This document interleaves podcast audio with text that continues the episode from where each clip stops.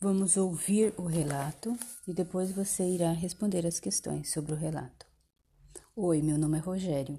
Eu estou com minha esposa e meu filho pequeno aqui em Santiago. Ontem nós estávamos numa farmácia e dentro de um shopping center durante o tremor ontem à noite. E nós sentimos o chão tremer, as prateleiras e fiquei com medo que alguma coisa pudesse cair. Não aconteceu, mas daí eu peguei o meu filho e minha esposa e nós saímos pela saída de emergência. Era um shopping. Os chilenos todos fizeram isso, foram para a rua. Parece que eles estão mais acostumados com esses fatos e estavam tranquilos. Durante a noite, a gente voltou para o hotel e sentiu algumas vezes duas ou três vezes novamente ressonâncias do primeiro e tremor, mas agora já está tudo bem e a cidade parece estar funcionando normalmente. Obrigado. Texto disponível no site da Globo. Desvendando o texto. Agora você vai ler e responder as questões. Você pode só responder as questões no na folha do Word ou no seu caderno e envie as respostas. Não precisa copiar as perguntas. Número 1. Rogério Quintanilha relatou um terremoto ocorrido no Chile. Letra A. O evento narrado é real ou fictício? Então você vai responder se é real ou fictício. Real é um fato ocorrido na realidade. Fictício é um fato inventado. Você acha que esse é real ou fictício? Letra B. Segundo o relato, como o terremoto pôde ser percebido? Como que ele percebeu que estava tendo um terremoto? C. O evento parece ter sido impactante para Rogério? Por quê? Questão 2. Localize as palavras que informam quando ocorreu o terremoto. Letra A. O evento aconteceu em um passado distante ou próximo em relação ao relato de Rogério. Justifique sua resposta. Então você acha que o evento, o fato que ele contou, aconteceu num passado distante, muito, muito tempo, ou aconteceu recentemente? B. No momento do relato, o acontecimento ainda preocupa o falante. Explique sua resposta. Ou, no momento que ele está relatando, ele ainda está preocupado com o que está acontecendo. Como é que nós conseguimos descobrir isso? O falante diz que a cidade parece estar funcionando normalmente, porque ele usa a palavra parece. Releia o trecho. Os chilenos todos fizeram isso, foram para a rua. Parece que eles estão mais acostumados com esses fatos e estavam tranquilos. Letra A. Que palavra mostra que o evento não foi único, isto é, e que já havia acontecido algo parecido antes? Então, nesse trecho relido, qual a palavra que demonstra que os chilenos já estavam, já tinha acontecido várias vezes terremoto lá. Letra B. Que palavra descreve a reação dos chilenos? C. Redige uma frase para comparar a reação do produtor do relato com a dos, dos chilenos. Inclua nela as duas palavras que você respondeu nos, utem, nos itens A e B. Então, você vai escrever uma frase, criar uma frase para você relatar como que os chilenos se sentiram naquele momento. Para isso você vai ter que utilizar a palavra que você respondeu a letra A e a palavra que você respondeu a letra B, que foram todas palavras retiradas do trecho que você releu acima. É claro que você não pode responder errado, senão vai ficar errada a frase. Essa é uma produção pessoal, mas tem que ter as duas respostas corretas. Número 4. O relato lido é uma transcrição, isto é, é um texto que reproduz a fala conforme o que ela aconteceu.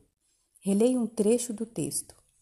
Ontem nós estávamos numa farmácia e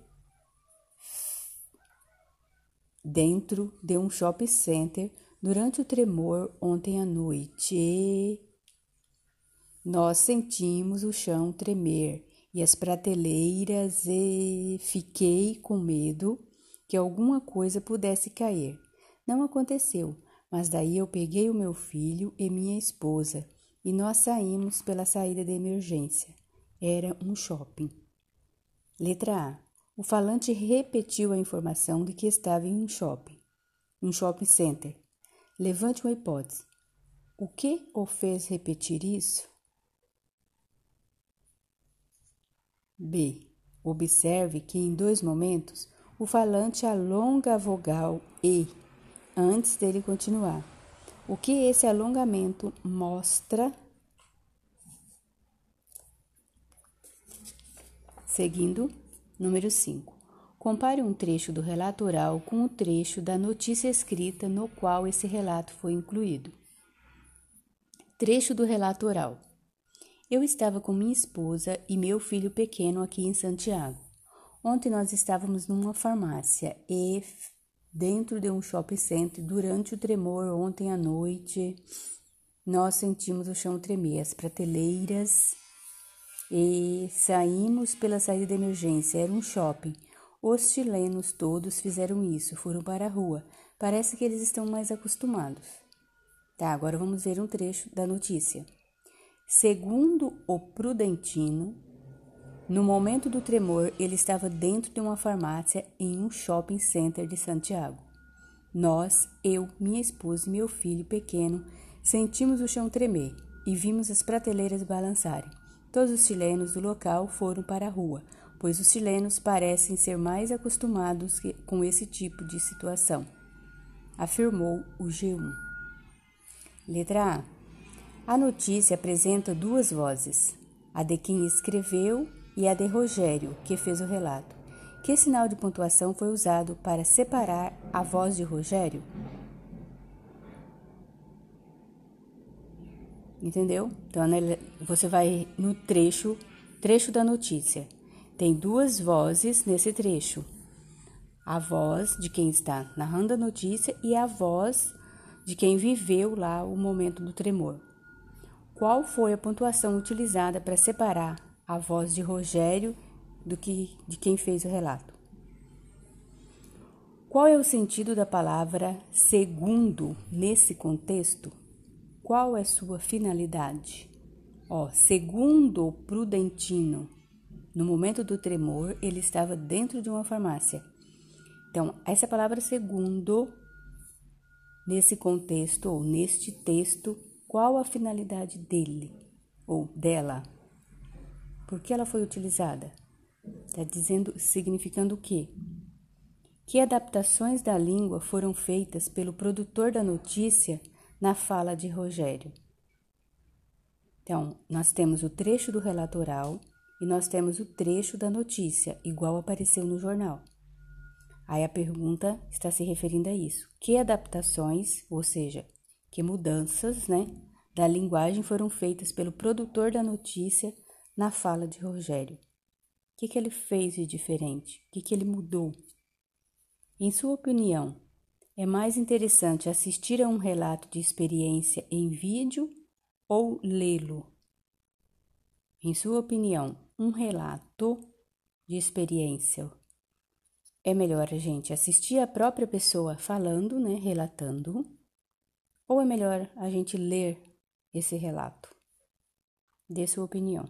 Diz por quê. Sequência número 6. No mesmo dia em que o vídeo do relato foi divulgado, o portal UOL publicou a notícia acompanhada por uma galeria de fotografia, de fotografias. Vejam uma delas.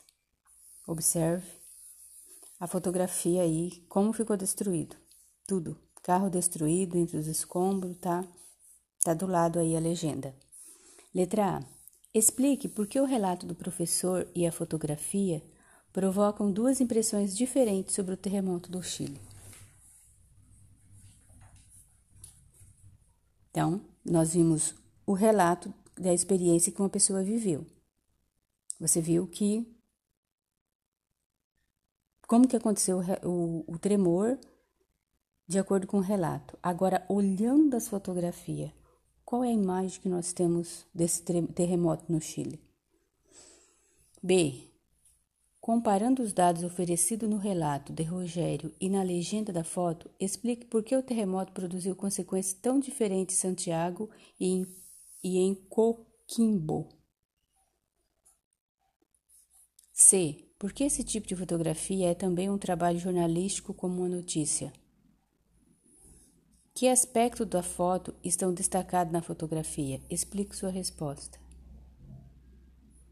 A foto a seguir faz parte da mesma galeria da qual foi extraída uma imagem dos escombros. Em sua opinião, o que ele pretende, o que ela pretende destacar? Coloque suas respostas na folha de atividade ou poderá responder no caderno e enviar uma fotografia. Você escolhe qual é a melhor maneira.